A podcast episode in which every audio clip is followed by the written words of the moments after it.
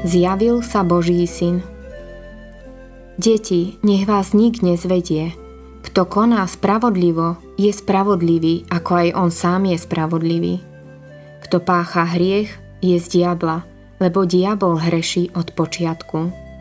Boží syn sa zjavil na to, aby maril diablové skutky. 1. Jána, 3. kapitola od 7. po 8. verš.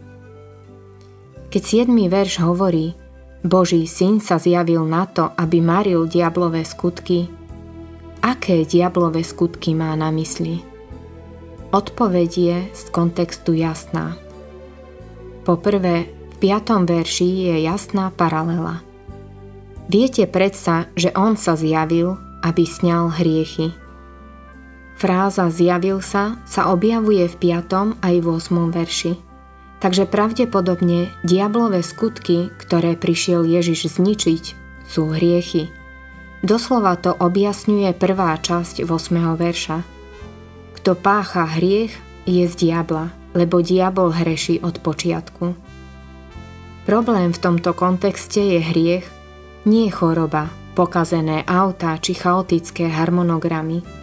Ježiš prišiel na tento svet, aby nám pomohol prestať hrešiť.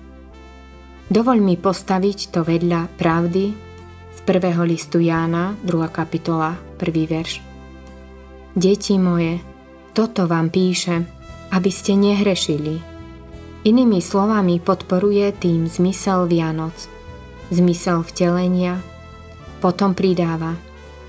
Ale ak niekto zhreší, máme u Otca obhajcu, Ježiša Krista, spravodlivého, on je obetou zmierenia za naše hriechy, no nie len za naše, ale aj za hriechy celého sveta.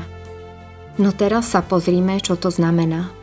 Znamená to, že Ježíš sa vo svete objavil z dvoch dôvodov.